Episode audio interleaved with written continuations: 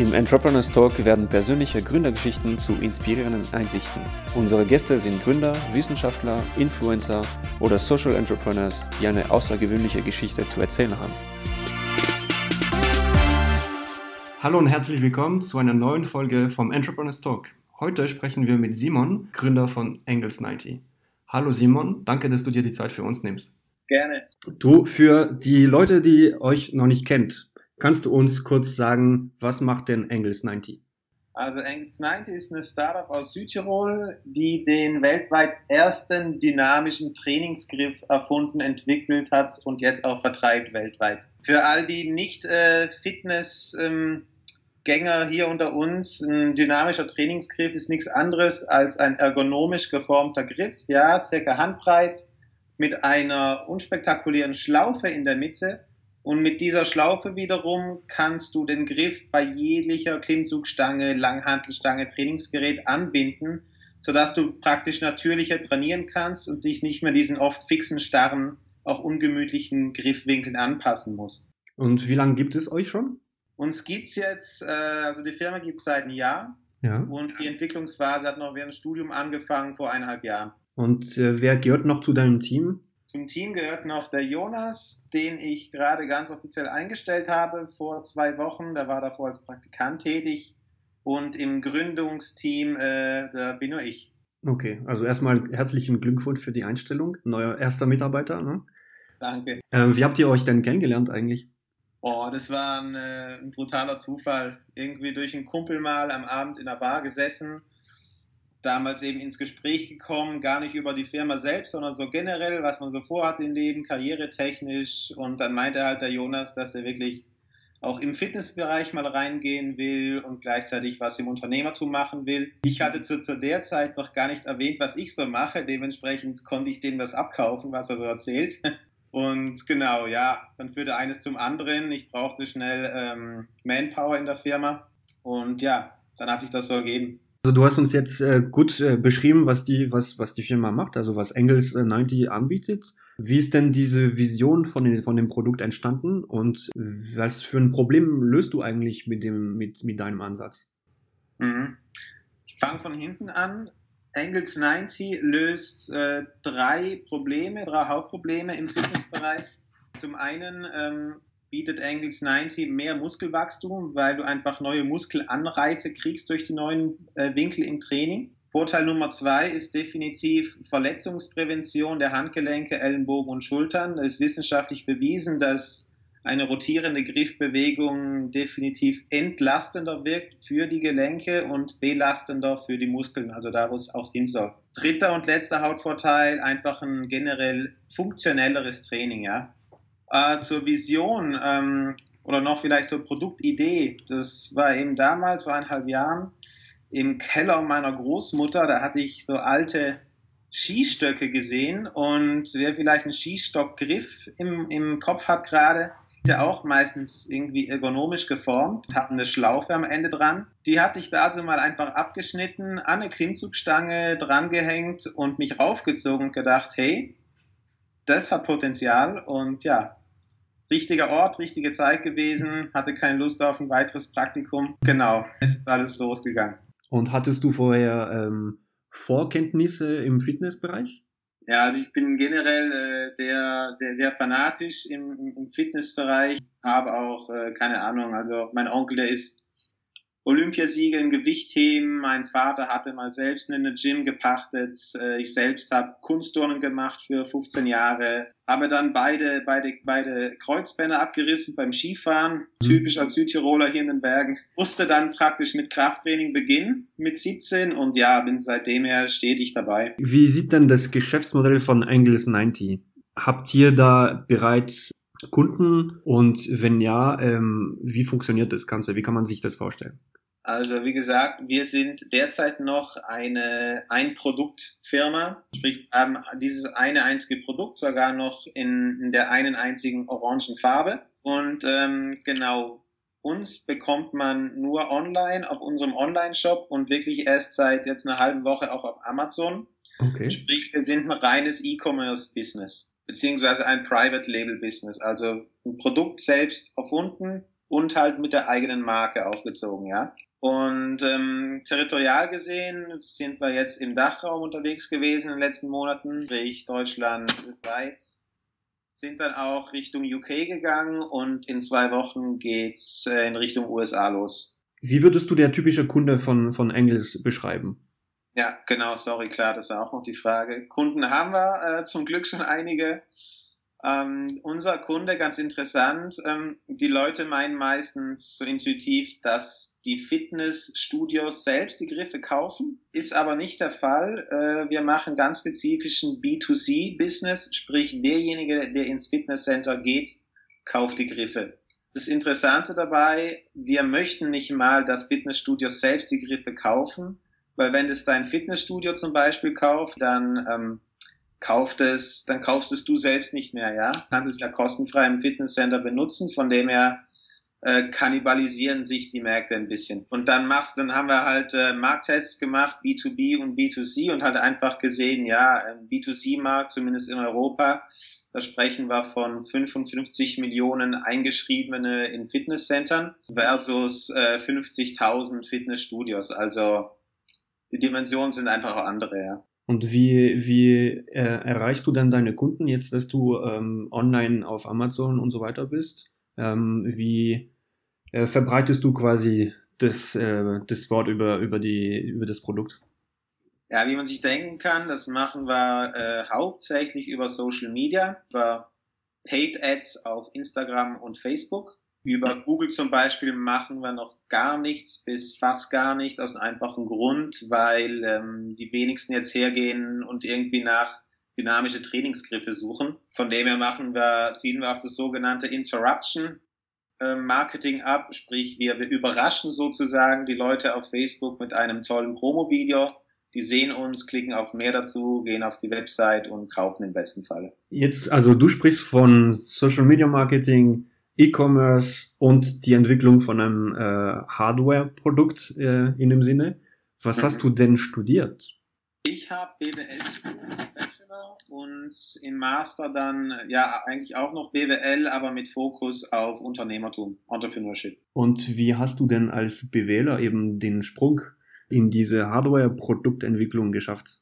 Ähm, das war relativ, ähm, wie soll ich sagen, das war jetzt kein, kein mega schwerer Step von dem her, weil du ja genau das in Entrepreneurship lernst. Ja, also wie schafft man es von einer Idee zu einem verkaufbaren Produkt? Und die ganze Strategie hinter unserer Produktentwicklung, also das waren alles Sachen, die ich eigentlich fast eins zu eins auf der Uni gelernt habe. Wie lange hat die, die Entwicklung an sich gedauert? Alles im allem, ja, eigentlich ein halbes Jahr. Also wirklich von der Idee bis zu den Produkten, die du auf english90.com kaufen kannst. Was, was, was waren aus deiner Sicht die, die größten Herausforderungen, äh, um vom Prototyp zur, zur Produkt, also Serienprodukt zu kommen? Puh, Herausforderungen gab es so einige. Ich glaube, die größte war wirklich dann effektiv einen Massenproduzenten zu finden. Einfach aus dem Grund, weil wir zum einen ja einfach ja eine, No-Name-Firma sind äh, mhm. für die Produzenten. Wir verlangen aber gleichzeitig, dass die uns ein Produkt bauen, über den sie keine Erfahrungswerte haben und halt wir können natürlich keine, keine großen Absatzmengen garantieren. Von dem her hatte ich am Ende, ich glaube, sowas wie 150 Produzenten auf der Excel-Liste stehen und beim 150. hat es dann geklappt. Mhm. Dass die gesagt haben, ja, wir können das umsetzen zu den Konditionen und das war ein harter Weg. Hast du äh, vielleicht äh, von, von diesem Produzenten erfahren, was ihn dazu gebracht hat, äh, für euch zu produzieren? Gibt es da einen be bestimmten Grund oder war es da Zufall? Boah, äh, ich würde eher sagen, ein unspektakulärer Zufall, sprich bei den ersten 50 Produzenten, die Nein gesagt haben, die wussten wahrscheinlich halt nach den ersten drei Sätzen, okay, wir sprechen dann mit Leuten, die sich noch null auskennen. Dann hat man halt so ein bisschen Learning by Doing, seinen Pitch auch verbessert und irgendwann, ähm, ja, stand man halt da vor dem Telefon und dann auch bei denen im Büro und die wussten, okay, die wissen von was sie sprechen. Ja, da handelt es sich zum Beispiel auch um eine Firma, die eh schon im Fitnessbereich tätig ist und war. Das ist sicherlich ein Vorteil gewesen. Ja, das ist es eigentlich. Kannst du abschätzen, wie oft du deine Idee schon gepitcht hast? Insgesamt. Nicht nur für wegen Produktion, aber insgesamt? Oh. Ganz intuitiv geschätzt mindestens, mindestens 500 Mal. Und bist du mit dem, mit dem äh, heutigen Pitch zufrieden oder denkst du, dass es sich nochmal äh, das nächste Mal ändern wird? Boah, also das kommt ganz drauf an, ja, weil Pitch auf der Straße, also ich rede jetzt eigentlich vom Pitch auf der Straße, der ist sicherlich 450 Mal vorgekommen von den 500 Mal. Und die anderen, ja, also die bisschen seriöseren Pitches, klar, da gibt's immer Verbesserungspotenzial und kommt dann auch ganz, ganz drauf an, mit wem man spricht, ja. Von einem Influencer pitchst du ganz, ganz anders wie von einem Produzent natürlich. Was, was würdest du jetzt nach allen äh, Monaten und alles, was du bisher gesehen hast, wenn du was nochmal den kompletten Prozess starten könntest, äh, was, was würdest du denn retrospektiv anders machen? retrospektiv ähm, würde ich insofern anders vorgehen, als dass ich meine Strategie, die ich mir am Anfang ausgedacht habe, nicht einfach als etwas Fixes und Starres äh, hinnehmen würde, sondern die nochmal einfach hinterfragen würde, ja. Weil eine Strategie baut ja auf nichts anderem äh, auf als auf Annahmen, ja. Und diese Annahmen musst du irgendwo validieren. Und ja, vielleicht ein konkretes Beispiel zu nennen, meine Strategie hat so ausgesehen, zuerst mal Produktentwicklung. Da haben wir 3D-Drucke gemacht und immer wieder zum Kunden gegangen, also in die Fitnessstudios gegangen, Feedback eingeholt. Und danach erst war Stand Produzentensuche auf der auf dem Strategieplan, ja. Mhm. Und äh, jetzt im Nachhinein würde ich die beiden Dinge definitiv verbinden, weil wir uns da einfach brutal viel an Zeit erspart hätten, ja. Aber da schreibt man sich halt irgendwo mal was auf, ja, und aus Gewohnheit ähm, hält man sich dann dran und hält sich teilweise zu viel dran und das ist dann ein Fehler irgendwo. Was würdest du denn sagen? Ähm, dein Produkt als Hardware-Produkt ist jetzt im E-Commerce äh, zu finden. Ähm, Software spielt wahrscheinlich bei euch wenig eine Rolle, gehe ich jetzt davon aus. Aber ähm, du hast bestimmt trotzdem aufgrund deiner privaten Interessen äh, für Fitness und auch jetzt aufgrund des Unternehmens eine bestimmte Meinung über äh, den sogenannten FitTech-Bereich. Was, was, wie siehst du da, was entwickelt sich gerade, äh, wo geht die, wo geht, wo geht es hin, äh, was könnte noch auf uns zukommen? Was ist denn da allgemein deine, deine, deine, deine Vision? Also in Sachen FitTech, da tut sich auf jeden Fall was und da tut sich einiges was. Ähm, für uns auch interessant, dass man die neuesten FitTech-Technologien sehr gut auch mit unserem Business mit unserem Produktsortiment verbinden könnte. Was auf einem langfristigen äh, Plan steht, ist, dass man zum Beispiel hergeht und unseren Griff und in unseren Griff einen Sensor einbaut, der mhm. praktisch die, äh, die, die Kilonewton misst, ja. Ich, du hältst einen Griff in der Hand und multipliziert das Gewicht mal Beschleunigung, da hältst du halt, ja, die, die Kraft, die du gerade bewegst und das zeigt dir dann der Griff praktisch an. Das ist technisch heute möglich, wäre vor zehn Jahren nicht möglich gewesen. Das ist ein Beispiel. Ein anderes Beispiel, wo Software eine große Rolle spielt bei uns. Wir werden als zweites oder als drittes Produkt einen, ja eigentlich sowas wie einen YouTube-Kanal auf den Markt bringen, aber halt ähm, bezahlt, wo es um Verletzungspreis Krafttraining gehen wird, ja. Und klar, also ist ganz klar, da spielt Software eine große Rolle.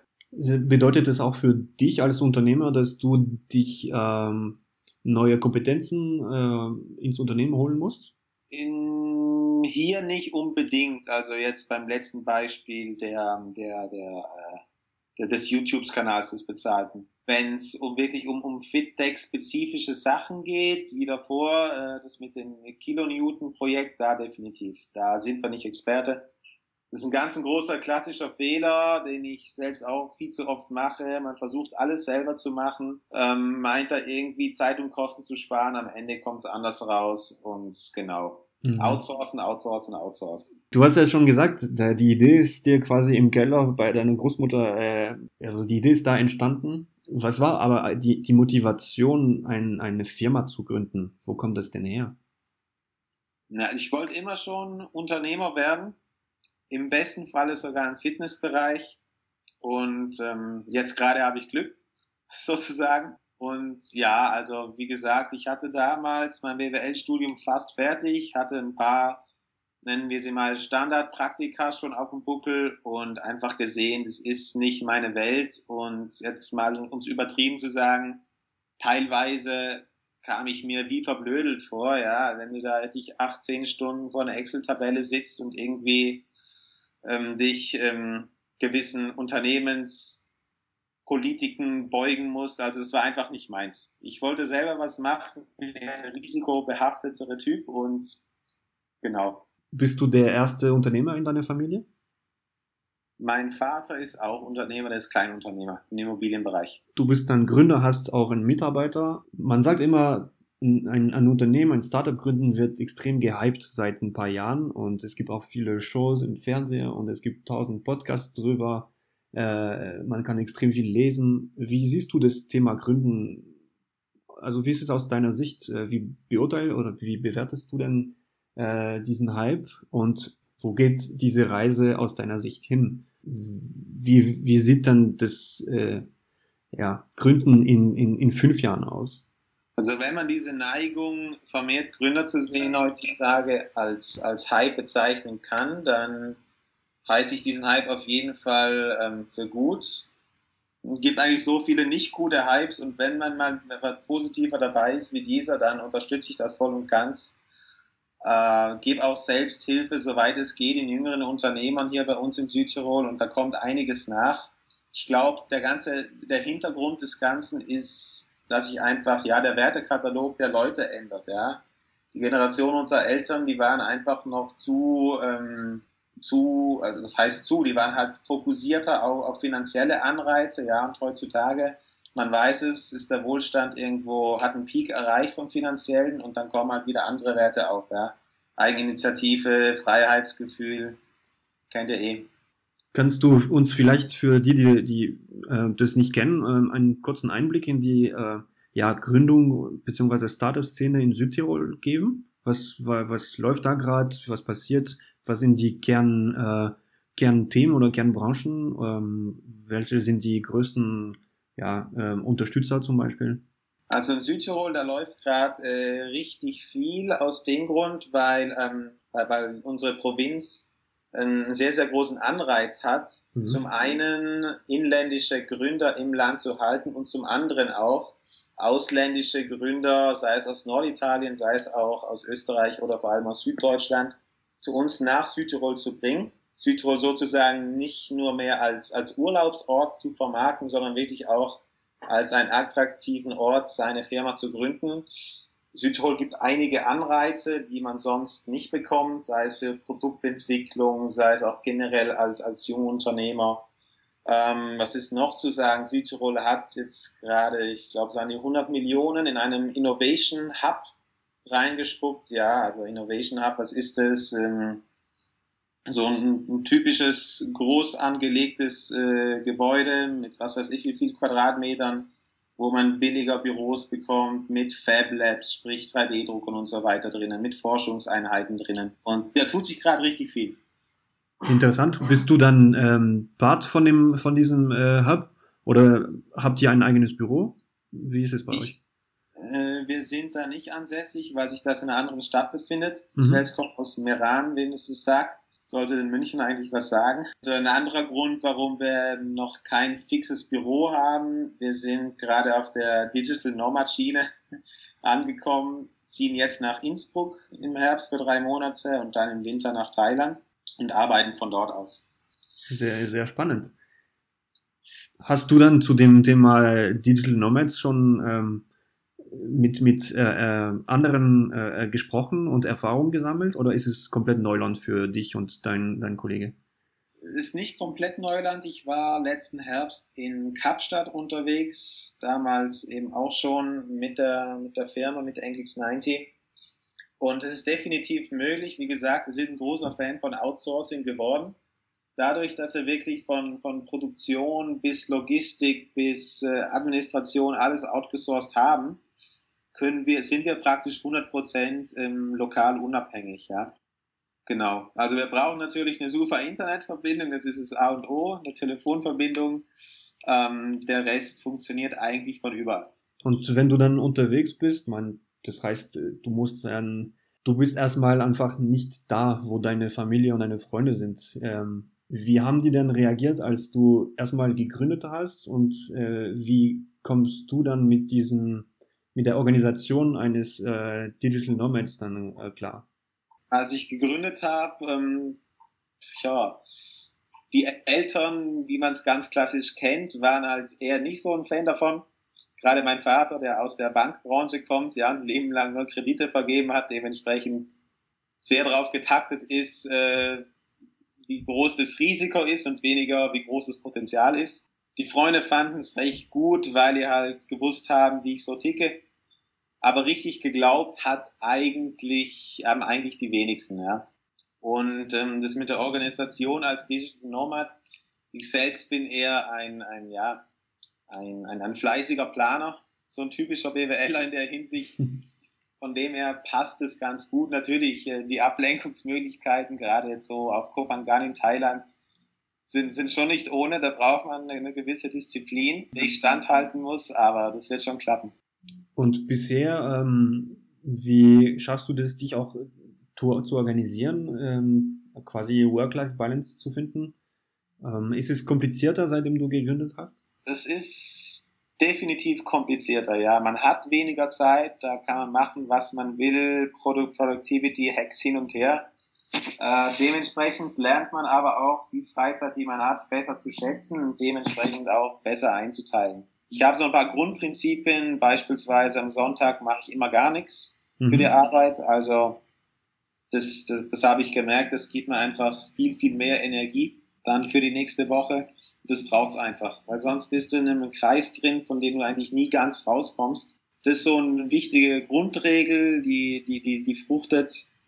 Was anderes ist äh, vielleicht sowas wie eine Morgenroutine, die habe ich auch. Also ich stehe auf, mache immer einen Morgenspaziergang, trinke in der Bar meinen Kaffee, lese deine Zeitung und so erst nach einer Stunde gemütlich setze ich mich wirklich zum Schreibtisch.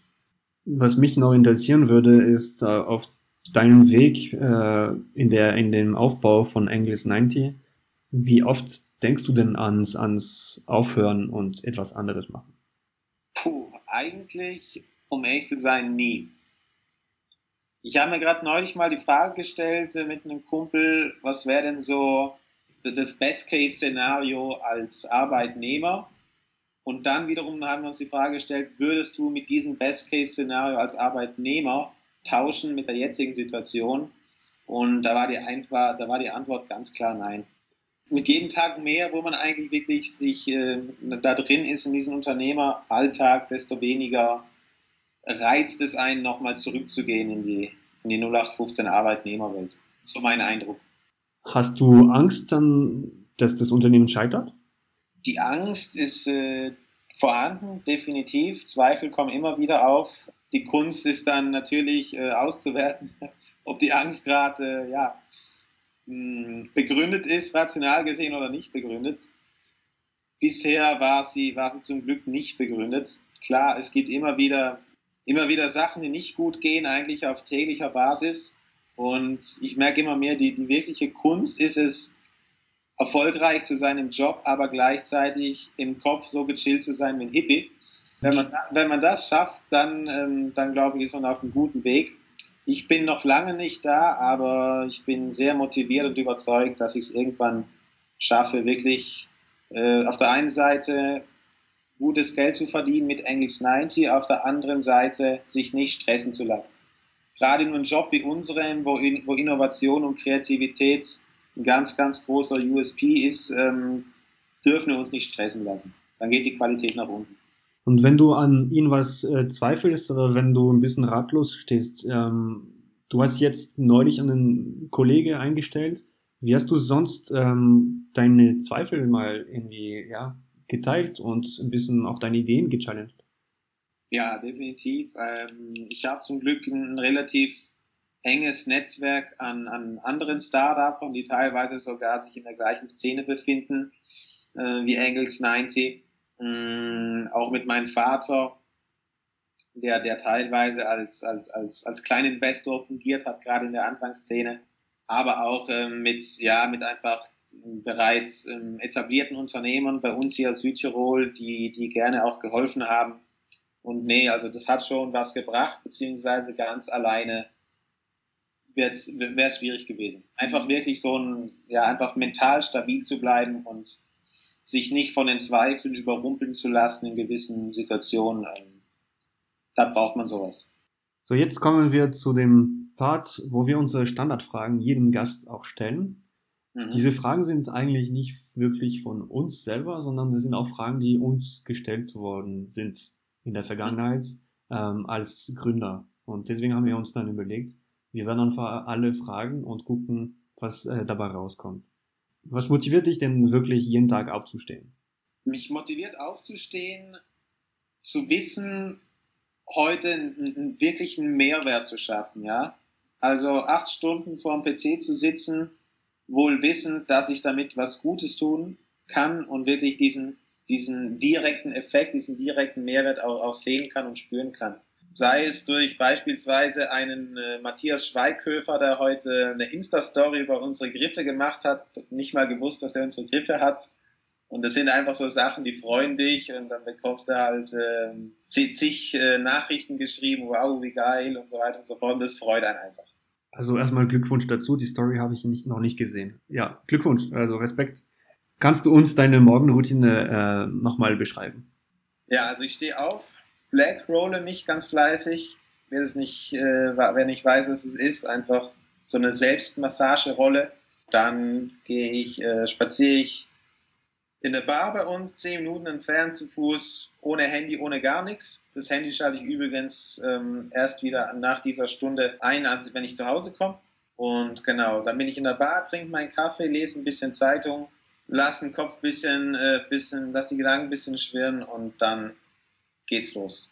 Gibt es ein Buch, das für dich als Gründer ähm, das wichtigste Buch überhaupt ist? Höchstwahrscheinlich The Lean Startup oder die Lean Startup Methode von Eric Rice.